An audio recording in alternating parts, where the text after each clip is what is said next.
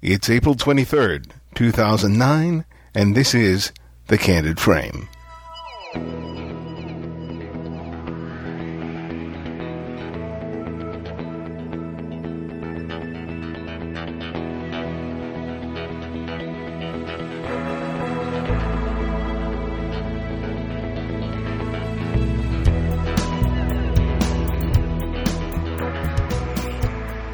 Welcome to another episode of The Candid Frame. Well, April has been a good month for the show. I've had the opportunity to interview two legends of photography. The first was Greg Gorman, which you heard from in our last episode. And today we have Douglas Kirkland. Sometimes the photo gods just choose to be generous. I've met a lot of photographers of the last three years, all of which have inspired and enlightened me with both their work and their words. Today is no different. I count myself especially lucky today because this is actually the third opportunity that I've had to share time with this wonderful photographer. And each time he has been amazingly gracious and sincere. You might think that a man with his reputation and career might be aloof or distant, but Douglas is anything but. He is as passionate and as in love with what he does as when he first picked up the camera. I can only hope that when I'm 74, that I'm as creative and prolific as he is. But before we start, I'd like to ask you for a favor. I've been working hard trying to get the word out on the show, and I'd love to solicit your help in doing so. There are over 3,000 of you that listen to this show every two weeks. And if you haven't already, I'd ask you to post a review on the iTunes Store and to help improve my ranking and help find new listeners. Also, if you have a blog or newsletter, please mention the show and let your friends know we're here. I would love to double the listenership to the show before the year is out, and I believe that with your help, we can make it happen. But now it's showtime. So sit back and enjoy our conversation with Douglas Kirkland. Well, Douglas, thank you for uh, welcoming me, welcoming me into your home again. It's it's wonderful to see you again here, Ben X. Um, you know, I was writing, I was writing um, s- some stuff this morning, and the question came up is is as to why why we photograph. And the sentence I wrote was along the lines of I take photographs because I have a sincere belief that the way I see the world is unique and beautiful and I want to share it. Okay, uh, I've thought about that same thing myself Okay. because I I give lectures in different places, different times, and I thought I wanted to get to the essence or core of why I want to do this. And I, I'd say it's it's a great similarity what, to what you probably came up with, as you just stated there. Um, what I decided is uh, thought uh, a lot about it quite deeply, and I thought, well, why am I a photographer? And I thought if it came down to a few words, starting right back when I was a kid, 14, to using my camera, to this time today when I'm in my mid 70s, I'm 74, you know, 60 years later, why am I a photographer? And for me, uh, I decided, again, it goes back to the origins of it all, because I wanted people to see things as I saw them. I wanted to show them what I saw, what I thought was important. And I suppose part of that is egotistical, but there's also a great pleasure in doing it. And it's, in a sense, you get excited about it and, and what you see. And sometimes you show people things that they don't really see. They can be walking past a building or a beautiful forest or might uh, have a friend or their wife or husband or kids. And if I come in with my camera and I can interpret them in a different way, sometimes it'll bring a different sensation to them. And uh, it's it's again, it's my interpretation. It's my way of seeing people and places. And frankly, mine has been a very positive one because I like people and I love beauty. And I, and I, of course, journalistically, uh, I am in recent years done a lot of uh, photojournalism, but I started way back in in the uh, early '60s at Look magazine and later at Life magazine in the '70s, uh, doing photojournalism, and uh, that it was a way of showing events and places and people as I saw them, and my interpretation. It's all very exciting stuff. I think we'd both say that. Yeah, there's something about when you're when you're a child, and you discover something, you can't help but want to be able to share it with someone. And I think a lot of us end up losing that as a, as a part of, of growing up. And I think that you speak to that, that whole idea of that, that whole spirit of wanting that human need to be able to discover something and immediately share the wonder of it with someone else. And you've discovered a great way to do that with a camera. You express the pleasure of what you see and show it to others in in you your way, and hopefully they find a joy and a pleasure in it as you do. And that's for me the core of why I'm a photographer. Yeah, I think one of the struggles is is is learning how to get past the mechanics of of of the camera, and I think that's one of the things that that stifles a lot of people and frustrates them because they have a sincere desire to be able to get that want to get it across, but they find they have so many obstacles that are often in the way. Sometimes it's it's related to the camera. Sometimes it's related to their own inability to get past their own sort of you know self-imposed boundaries or restrictions. So so how has that process been for you, and how has it changed over the years? Because I think I think everyone experiences it. Never really goes away. It's always there because you're always having to learn more and, and to push yourself harder. So how how have you dealt with it? Well, I've been doing this for more than 50 years now, and uh, closer to 60 now almost. And uh, how do you get around the technical aspects of photography? Well, to begin with, as a kid, I grew up in an atmosphere, and my father loved photography, although he wasn't a photographer. But his idea was that uh, the people working uh, for newspapers, using running around with cameras like a 4x5 speed graphic, which I eventually started using myself, shooting flash bulbs, film holders, all of that. They were the ones that had an ability to take pictures and they refined their skill to such a degree that they could take a picture very quickly and never miss it. It would always be in focus, it would always be sharp.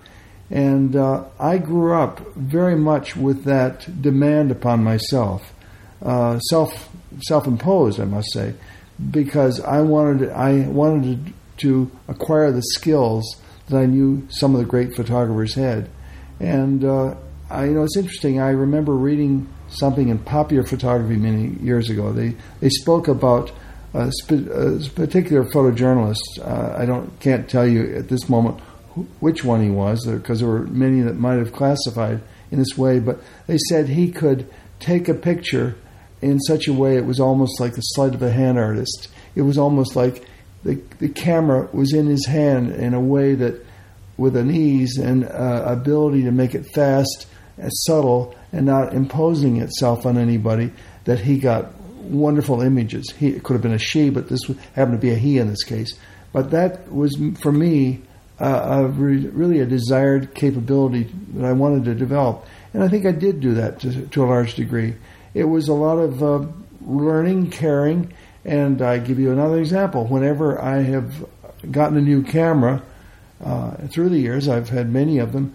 Uh, there's a great joy in having this new piece of equipment, and uh, some of the early ones were very, very um, elementary, very essentially box cameras. But I still enjoy them, and I would, as a young kid, I would look through the viewfinder and imagine different images without taking pictures. Even mm-hmm. I was handling it a lot, and uh, I must say that usually, traditionally, uh, to this day, actually, uh, when I get any new camera, I carry it for, if it's a, a camera that can be carried easily, for a number of days, uh, just to get a feel of it, making it part of me. Or if it's a larger camera like medium format or bigger, uh, I leave it up on a tripod or nearby so I can handle it. I want to have a touch. I want to be at one with it. Because mm-hmm. what I try to do is to take that technical barrier away, uh, not by indifference to it, but refining my ability and understanding and feel of it to such a degree it, it would appear to most people to be working itself. Yeah. That's not that I don't know what's there, but I do. Now, what's happened, in my opinion, is uh, actually it's all been so simplified from the early days because stop and think of it. We used to have to focus in different ways very carefully. Still do on some cameras, but you, you, there was no such thing as autofocus many years ago. it was a dream, and no one ever thought it could really ever happen. And exposure, well, we used to carry an exposure meter and uh, set the ISO, or we used to call it ASA, and set that on the meter. And, and I used to use uh, different meters. I, my first meter was called a Weston meter, and then uh, there was a Norwood, which was a uh, uh, that was a, a, uh, a meter with a, a little ball on it, and you take let the light hit that in an incident meter, and you'd have to set that, and then you'd have to go take those settings that you got on that meter and then set your camera. None of these things are necessary for ninety percent of work today because what happens with current, especially digital cameras? Hey, they set themselves, they focus themselves. You don't have to think as much about these things, and that has a good side to it, and it has a bad side to it because the good side is that people can easily take pictures. Now, the the slightly odd side to that, however, is many people will get a camera. I've seen it, and uh, have very little knowledge of the machine or even photography, and uh, be photographing their family and friends and, and get and go on vacation, and always get good pictures, and they suddenly say, "Hey, maybe I'm going to become a photographer."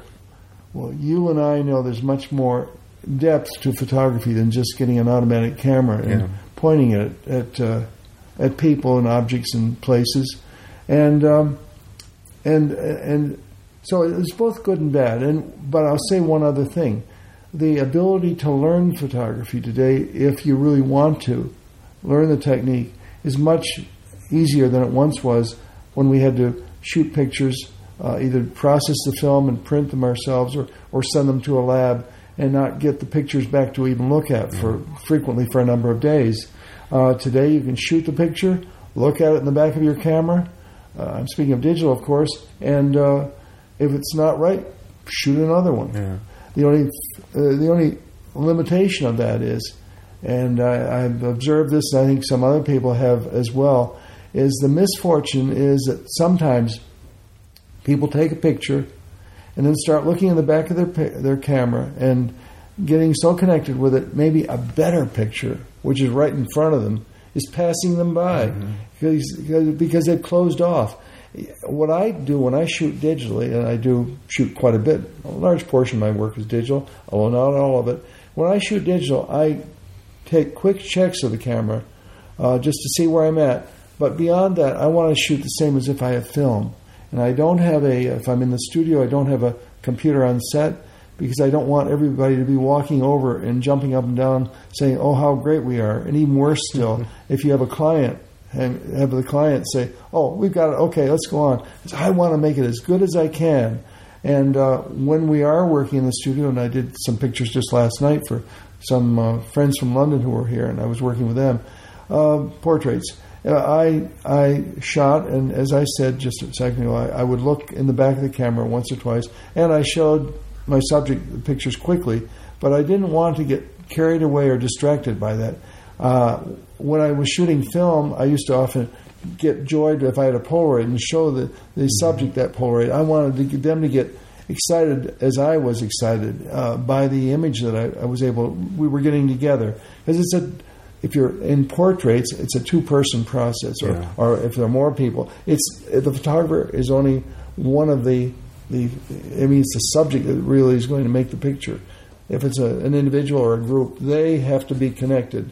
They have to feel the joy and, and reason to really put something out. And again get back to the camera. So uh, when i'm shooting in the studio uh, with with digital i do not have the camera uh, a computer there as i mentioned. We go and look at the pictures at the end of the session because what the worst possible scenario i have not had this happen myself but uh, i talked with somebody uh, about a year ago who was really into the digital world in a commercial studio and he, he said I, i'm getting very um, very frustrated because I have clients who come in. We're doing tabletops, and uh, they want to sit in front of a live screen, and uh, they tell me to turn the camera a little to the right, a little to the left, raise it, lower it. He says I'd start to feel like a machine. He said this isn't why I became a photographer. So that's how it can get totally out of hand. I haven't fortunately experienced that, but uh, again, to simplify it in a few words, keep digital uh, use get the most out of it if you're shooting it, but don't be confined by it. Don't overlook the what's happening. Keep be a photographer first, Yeah. and you can take checks of, of images if you want, but don't focus on it so much that you are not participating in what's around you, where the great images may be, and even may, perhaps better ones than you already photographed. Yeah. You've made some amazing images during your career using equipment that, to a greater or lesser extent, a lot of people, other people had access to. But you were able to make some really unique, sometimes iconic images of people. But I'm wondering, do you believe that there was something unique about you that provided you the opportunity to make those those images? Well, as I get older, and I've I've got uh, 13 books out now, and another one on the way. I look at my work, uh, and uh, most recent one's Coco Chanel, uh, three weeks in 1962, and it's been very successful. I shot all in black and white, Tri-X. Didn't use anything but Tri-X, and I used some early Canonflexes. Uh, the very first one, the one that was ever made, it was came out in 1959, I believe. Wonderful camera with superb lenses. Uh, and I had a, a rangefinder Nikon with a 28 on it. And uh, uh, I look at these images, and uh, truthfully, uh, remember these are were taken 50 years ago. Um, uh, the year was 1962. It was more than 50 years ago, and uh, I look at them now almost like somebody else took those pictures. That's who I was at the time, and that's what I did. And fortunately, that guy, who was like I think of him as another individual, did some surprisingly good things, especially being young and new and and having you know. I guess I was into it, but I see myself from the outside. How have I done it? I don't know. It's, it's been honestly two or three things, each step at a time, wherever you are in your life, uh, whatever opportunities you have with your camera, make the most of them. Try to be as good as you can at all times. I've always believed in that. Don't waste the opportunities that you get uh, with a camera. And other aspects of it, don't allow your ego to carry you away, get carried away by it. Uh, again, when I'm working with people, I don't want to be the, the star. I remember always that they, the person in front of the lens, is the star. And if you can make them feel good and bring a response from them, they will look good. And you, with your camera, as a conduit almost to the film or digital image, will capture that if you want or attain that. And, and it's held in time for forever if you wish it to be and Yeah. if they wish it to be. That's exciting stuff. Um, the other thing is uh, it, it keeps changing, and uh, um, you have to keep moving with the technology and get the most out of everything that is out there for us. Yeah. You know, when I, when we had our last conversation, we were talking about whether or not there's a D- Douglas Kirkland style, and I think we were both in, sort of in agreement that that it's not so much something that we see in the photographs, but in looking at the photographs, I think, and in hearing other interviews and reading about you and, and talking with you, I think your your style is inherent in the way you photograph, if not in the photographs themselves. And I speak to that whole idea of how much love and respect you have for people, not just your subjects, but just people in general. Mm-hmm. And I think that provides you opportunities that other photographers don't. And I think, and I think specifically about the story of how you um, first shot Elizabeth Taylor. So why don't you tell the, the listeners that? Okay, uh, I was. Uh, uh, I'm going to back up just a step or two b- before Elizabeth Taylor, uh, telling you that I came from a small town in Canada, 7,000 people. I started taking pictures when I was 14. Uh, I photographed babies, weddings, and I tell you to this day, I will photograph whatever is exciting. I mean, I don't say I don't do uh, babies, or I don't. You know, I, some people I think uh, limit themselves. Anyway, I, I did all of these things. I worked in this, for the small newspaper. I've worked in camera stores. I've done everything connected with photography. This is Oscar. Anyway, uh, I've done all these things, and and it, you know, I um, to get to Elizabeth Taylor, I, I am amazingly uh, in a series of steps, working in different places, got myself to New York, and uh, astonishingly, was hired by Look magazine, which was a very big magazine back in the '60s. Uh, I was went there at the beginning of uh, uh, actually July of 1960, and um, uh, at that time they had six million circulation for each issue. In other words, a lot of people saw those magazines. Picture magazines in the early 60s were huge. Life magazine was six or seven million. You know, astonishing. In any case, I was hired uh, because they hadn't actually it was myself and one other guy were hired. They hadn't hired a photographer in 12 years, and they decided that it was very important to keep up to date. And believe it or not, a lot of their older photographers were having difficulty uh, shooting color. It was the exposure. They had always been accustomed to black and white, and so they hired me to photograph to, for two purposes: to shoot color and to shoot fashion. No celebrities. That was my what I was hired for. And uh, approximately a year, I came in July of 60, 1960. Uh, in June, the following June, 1961, uh, I was uh, here in California, sent out from New York to Pismo Beach, where I was photographing bathing suits, girls wearing bathing suits for the fashion department of Look. And a, a phone call came in from my boss in New York saying, uh, We'd like you to go right over to Las Vegas uh, as soon as you can because Elizabeth Taylor has told us that she will give us an interview. Now, why was this so special? Well, the world hadn't seen anything of Elizabeth Taylor at that, that time uh, in a, in a, um, uh, a, careful shoot, like a, uh, a studio type shoot, I'll say, or photograph, in approximately two years because she'd been ill.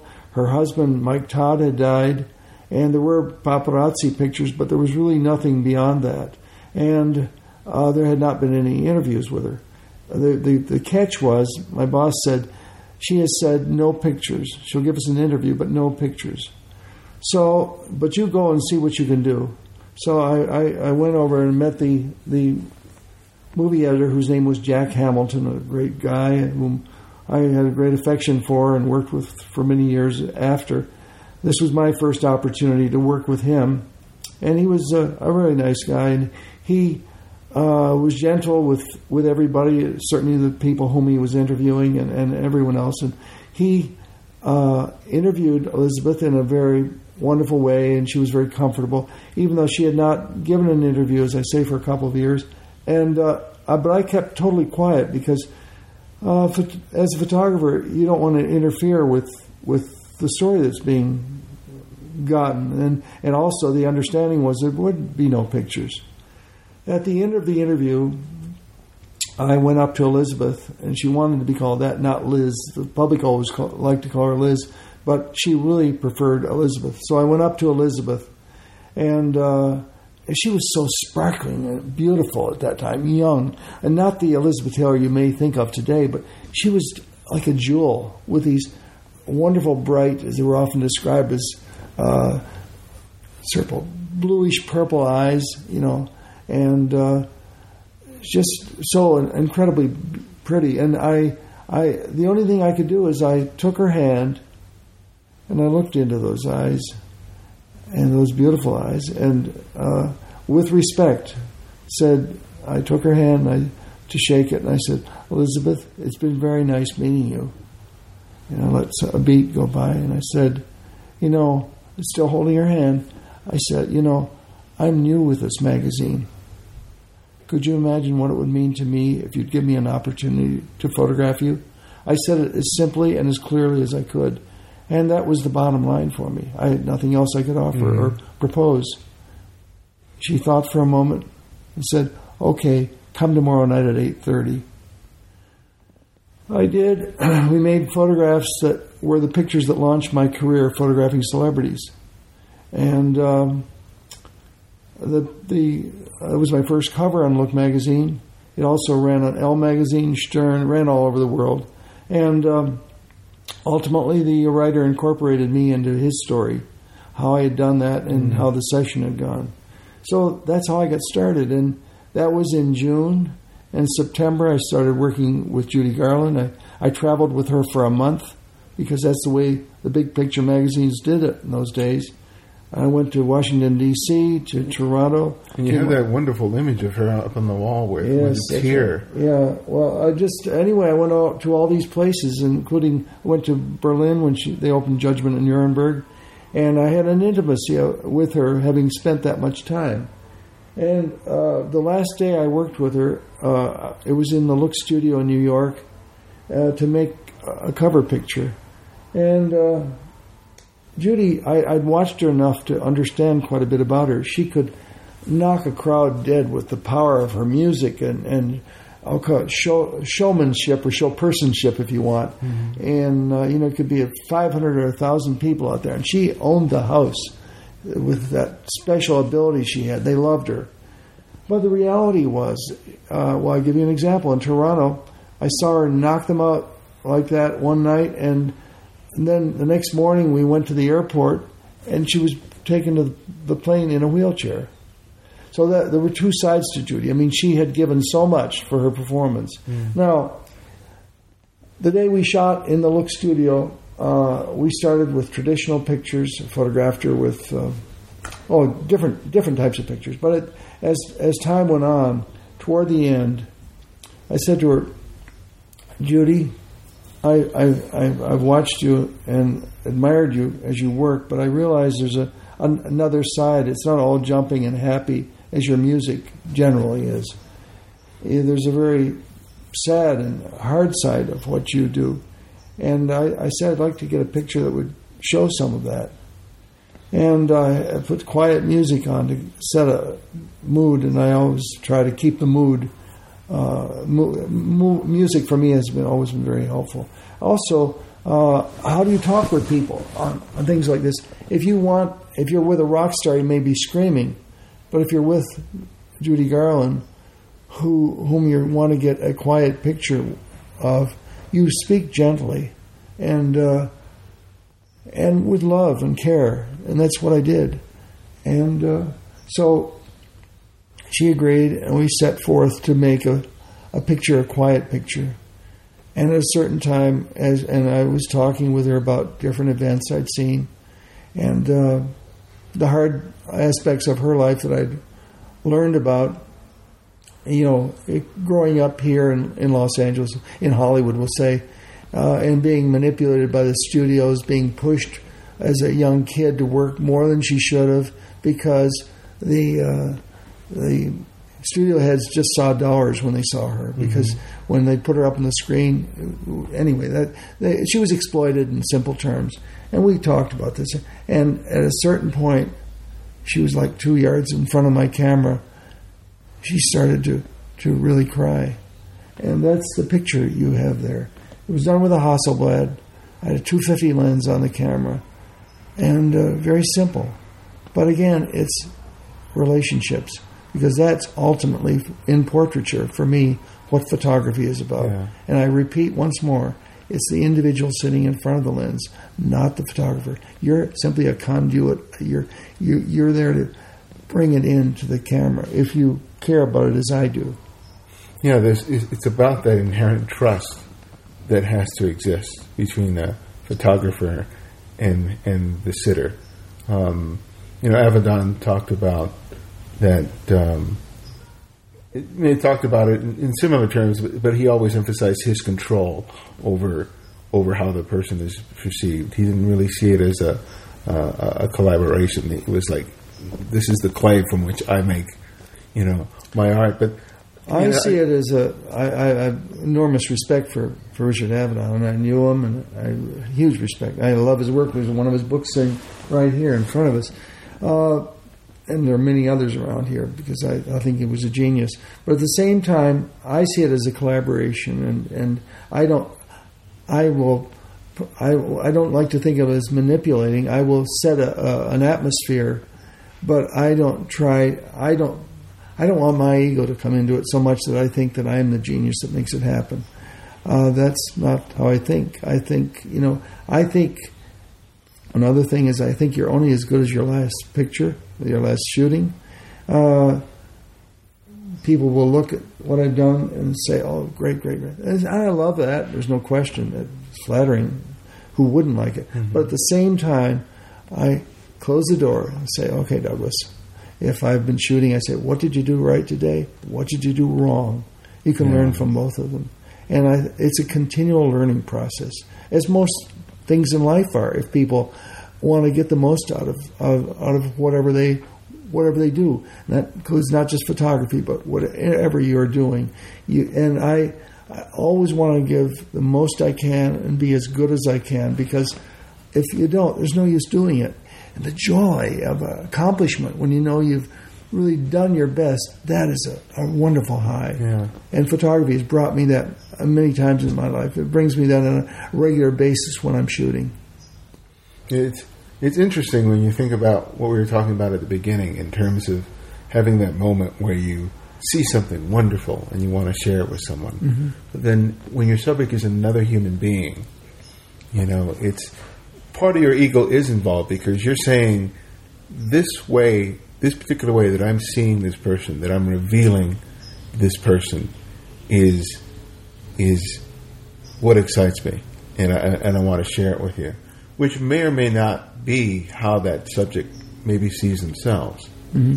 you know, and being comfortable with making that choice as an artist is, is probably a necessary necessary part of mm-hmm. of, uh, of of being a portrait photographer. Mm-hmm. You know, and for some people, they they they're intimidated by the idea of, of being able to say make that determinative statement. It's interesting, by the way, that I find a lot of people, young photographers who have worked with me, some of them, many of them have become very good photographers, but so many of them come to me and they say, Oh, I like to just do tabletops, or I'd like to do.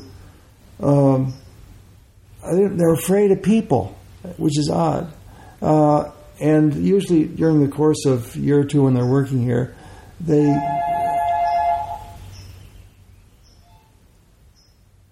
usually in the course of a year or two that they are working with me, they find a way of putting that aside because uh, it isn't difficult. If you're organized and you know your equipment, it's really you and the subject, you're talking together, and they see that and they understand that. But many people feel intimidated uh, and uh, they feel like uh, something so uh, volatile is working with somebody. They they think of it that way. I don't, but they they feel uncomfortable with it. They can't control it. They can't lock it in, and uh, part of that, the course to avoiding feeling like that is having being at one with your equipment. If you know your equipment and know how to allow, make that work for you completely, then you can give the concentration to the, any individual sitting in front of your lens.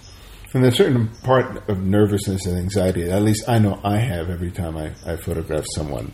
And it never, never completely goes goes away because I, I want so much to be able to get something from a moment. But sometimes that nervousness, that fear, can be a big part of the shoot. And I'm thinking about the shoot that you had with, with Marilyn Monroe. You know, when you were very young in your career and, and you had that opportunity to basically, you know, be alone with her and it was just you, her, and the camera. And you've talked about in the past about how nervous and excited you were at, at the opportunity. Talk to us about about how that how those feelings contributed to the images that you ended up making of her. One thing I, I'd like to say, if some, if if photographer listening here that uh, feels some anxiety when they he or she starts shooting or, or looking forward to, to a shoot f- photo session, uh, is be calm, enjoy it, and remember you're going to relate to people. Try and look them in the eye. Try to be comfortable with them. Don't try to steal a picture. Try to create it with them. I mean, certain pictures in the world have to be stolen. Maybe certain news photos or certain uh, street pictures have to be stolen if you want to call it that. Maybe people don't like to call it that, but in a sense, that's what it is. But if you're really working on uh, on a one to one with somebody or a group of people, even, uh, it's again the relationship. Now, any, in any case, that let's go back to Marilyn. I had great uncertainty about myself secretly. And what had happened is, uh, I this was again in that first year, at, uh, second year actually, at Look mag- magazine. Uh, I arrived in 1960 in July, and this was this was the following November. I mean, not uh, like about uh, eight months later. No, excuse me, not eight months. A year plus eight months later. So uh, I was still comparatively new there, but I had sold myself, and I'd had some accomplishment, in, starting with Elizabeth Taylor and uh, others. And uh, but uh, you know, one one of the things I did is calm myself somewhat by saying I've got, I've done this, and I handled these things. Uh, I'm sure I can do this. But the other side of it, I, I, I, said to myself quietly, secretly, have I oversold myself? Mm-hmm. Maybe I'm in above my head here. And I want to just tell you that if you are a shooter, a photographer, or somebody who loves taking pictures, you too may have similar feelings at, at, at some time or other. But just say to yourself, I know I can do it. And I say to you, pace yourself. Just breathe deeply. Do it with uh, uh, careful thought and, and, and, and, and participation, and you can do anything. And uh, with Marilyn Monroe, so here I am, eventually left alone with her in a room. She said she wanted to be alone with me. Myself and, and my camera, uh, my assistant had been kicked out and everything. And uh, it was very exciting. Very sexual in, in, many ways. But my job was to get pictures. And um, I did get through it all, you know, and uh, you can do so much if you feel have a positive feeling and uh, I keep saying always love photography, love what you're doing, and feel have a security about yourself, knowing what you've accomplished. It may be in photography, or may it be in something else you've done in your life that you have the strength to go through so much if you really concentrate on it. It's called believing in yourself. That's really what it is. Mm-hmm. And so much of that, of photography, is that if you have a moment of insecurity. And what I really want to say is, truthfully, we all have moments of insecurity. Even today, when I am going to, I've, for the last 18 years, I photographed a, a cinematographer or a director for a look, or excuse me, for, for, for Kodak for an on, a series called On Film. Those are wonderful black and white portraits, and it's, a, it's been a wonderful uh, project to have. Imagine a portrait, one per month uh, for the last 18 years. It's quite an uh-huh. archive of, of the great cinematographers and occasional directors. Uh, I, so I, even today, when I do have done all of these, I still I want to learn as much about them before I, I meet them. Uh, we, I go on the internet and learn about them uh, because I, I want to be with them. And I'm, I mean, I want to be able to talk with them. I want to feel comfortable with them. What odd characteristics do they might they have, and what films have they made? Who are they? Who are they? Care about people, and I'm giving you that example with that. But the interesting thing is, I still have an edge just before I start working. And the way I work is uh, most of them are done in our studio. Uh, oh, I do go on location, but I keep things available and at a minimum because what I do when they come in, uh, I like to sit and talk with them for a short while and uh, feel comfortable with them. Sometimes have a cup of tea or coffee, and uh, and then we we go back and I, I like to bring things together, backgrounds and, and, and even lighting pretty spontaneously because I want to I want it to relate to them. I want it to reflect who they are. Most of them I have not met before. Some of them I had have, but those whom I have not met, I, I want to interpret them uh, as much as accurately as I can, and I don't want to have a locked-in process that yeah. says says I can only do it this way. And another thing is sometimes they will bring, as many subjects will, a whole stack of clothes uh, and say, What do you want me to wear? You know, the first thing I do is look at whatever somebody arrives in because normally that's something they feel comfortable in. And uh, if they say, "Oh, I don't want to wear this. This is just an old shirt. It's it's not important," uh, but pick something here. So the next thing I say to them is two things: What is your favorite, and what do you feel most comfortable in. And again, it's all about the people, uh, the subject. And in doing all of this, I must say that my uh, my anxiety drops, and it certainly dropped with Marilyn. I mean, uh, that was a very big deal for me, and probably of all the people I photographed, I'm remembered more for my pictures of Marilyn than any other individual. But it's been quite a formidable list of uh, of subjects through the years. I, There's no question of that. And uh, again, I'm often re- related to work of uh, celebrities and entertainment, but I do all all types of work. I mean, uh, I've uh, worked with publications, doing a wide variety of work because my first love is photography, not chasing movie stars. Yeah. I mean, I I have photographed a lot of celebrities, as I say, and I enjoy that. But I also enjoy, I you know, I, I photograph a wedding occasionally for friends, and if it works well, and I I know I've gotten pictures, uh, I'm happy about that. We were talking about the, before we started the interview about you going back to film and using a large format. So, how has been returning to that tradition uh, been for you?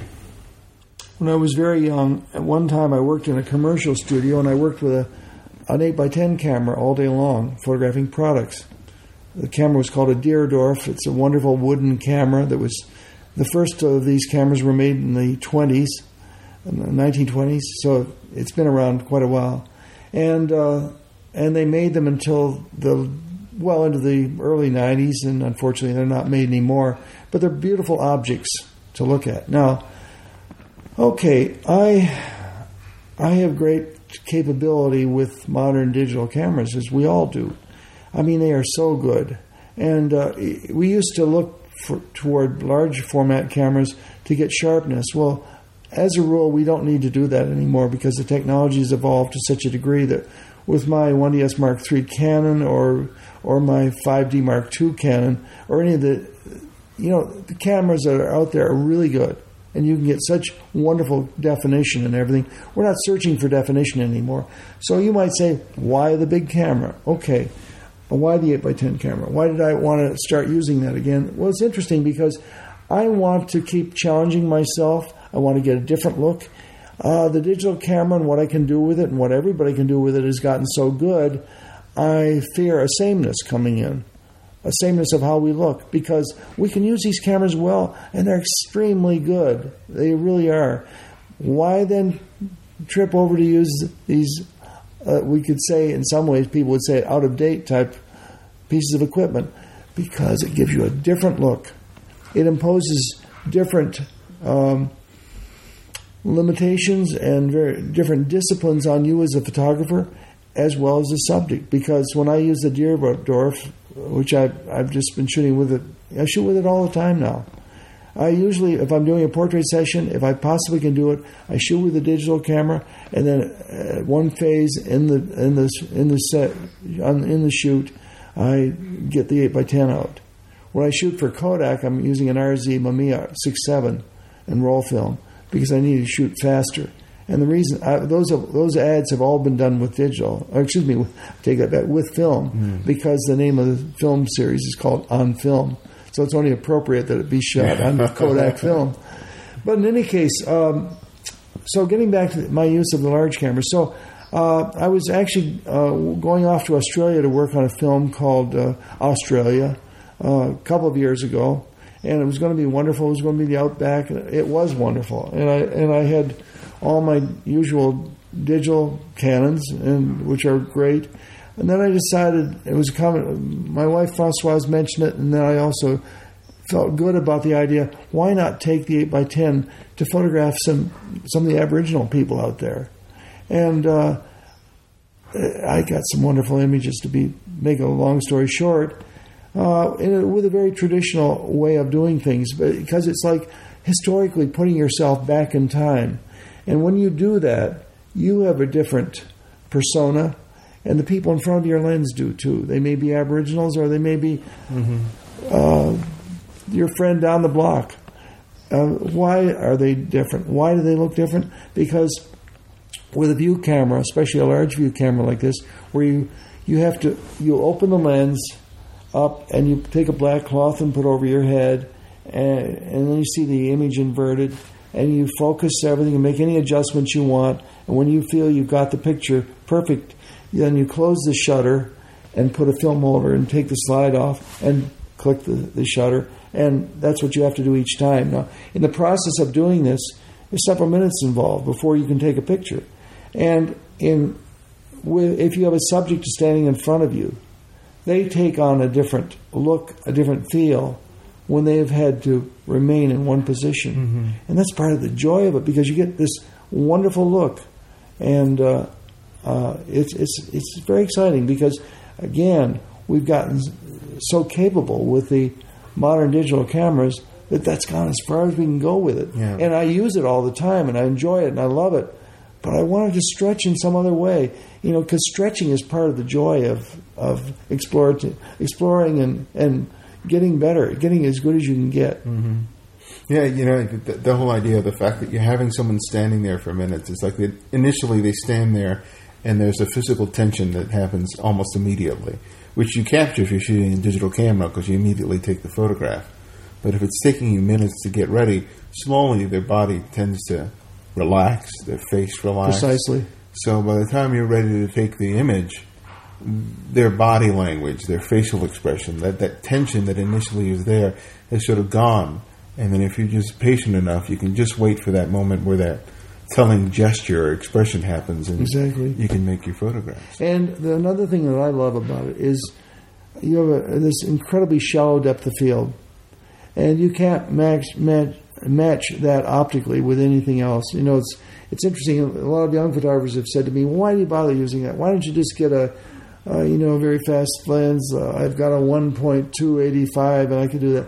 Eh, it's not the same. It's just not the same. But the even more significant aspect of it is what you just mentioned the, the, the different feel that comes across people after a minute or two of remaining in one position, usually standing, but they may be seated. And of course, they can't move closer or further after you close, after you focus, or you'll have an out of focus picture. So you have to ask them to, with uh, politeness and discipline, not move. I, I usually say, I've got one centimeter here, and if you move or a quarter of an inch, if you move that quarter of an inch, we won't have a, good picture. And uh, by telling them that, they usually get the idea.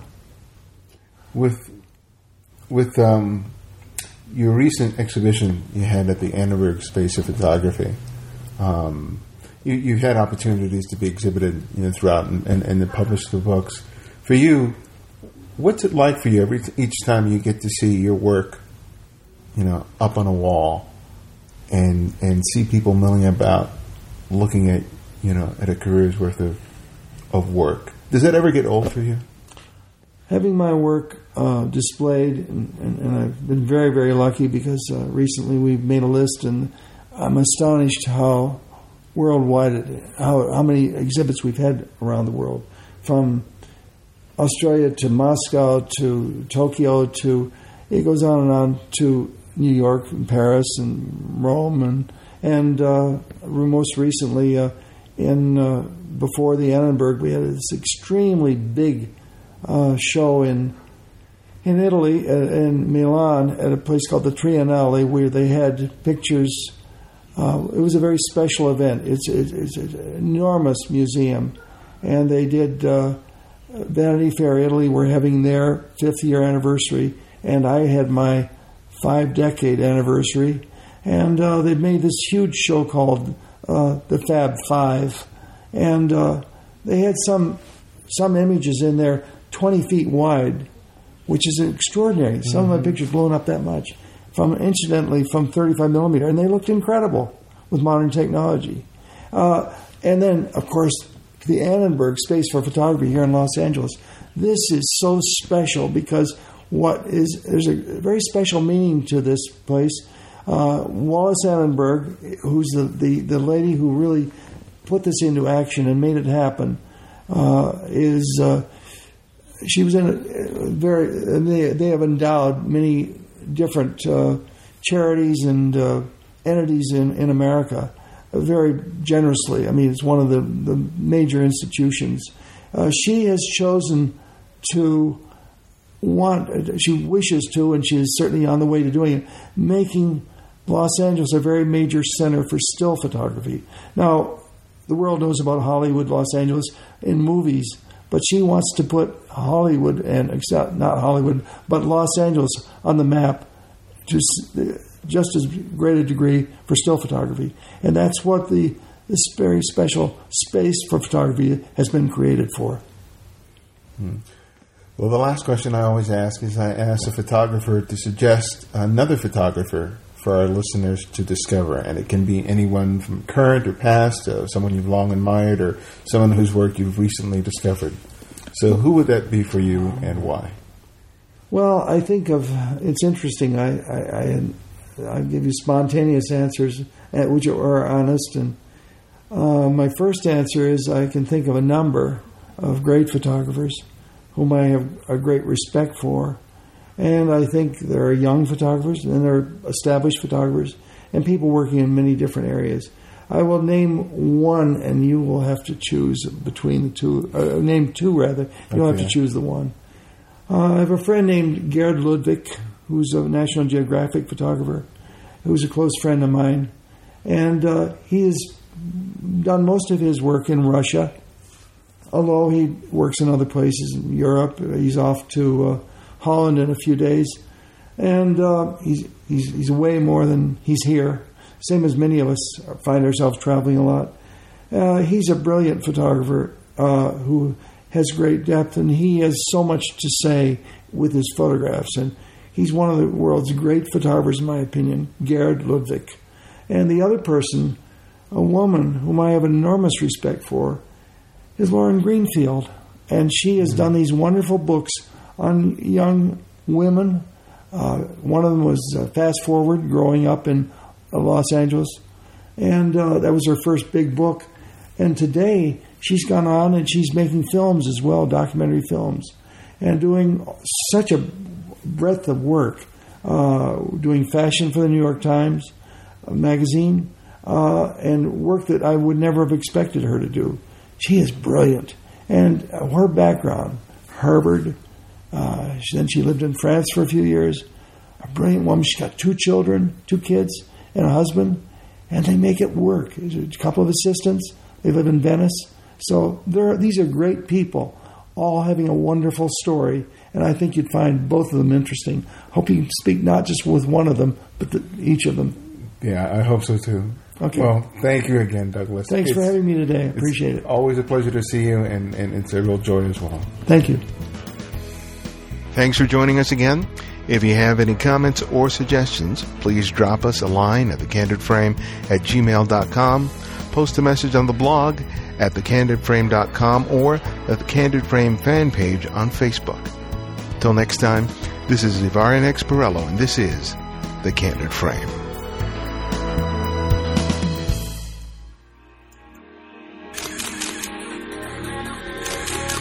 Check out this show and more great photography podcasts at photocastnetwork.com. photocastnetwork.com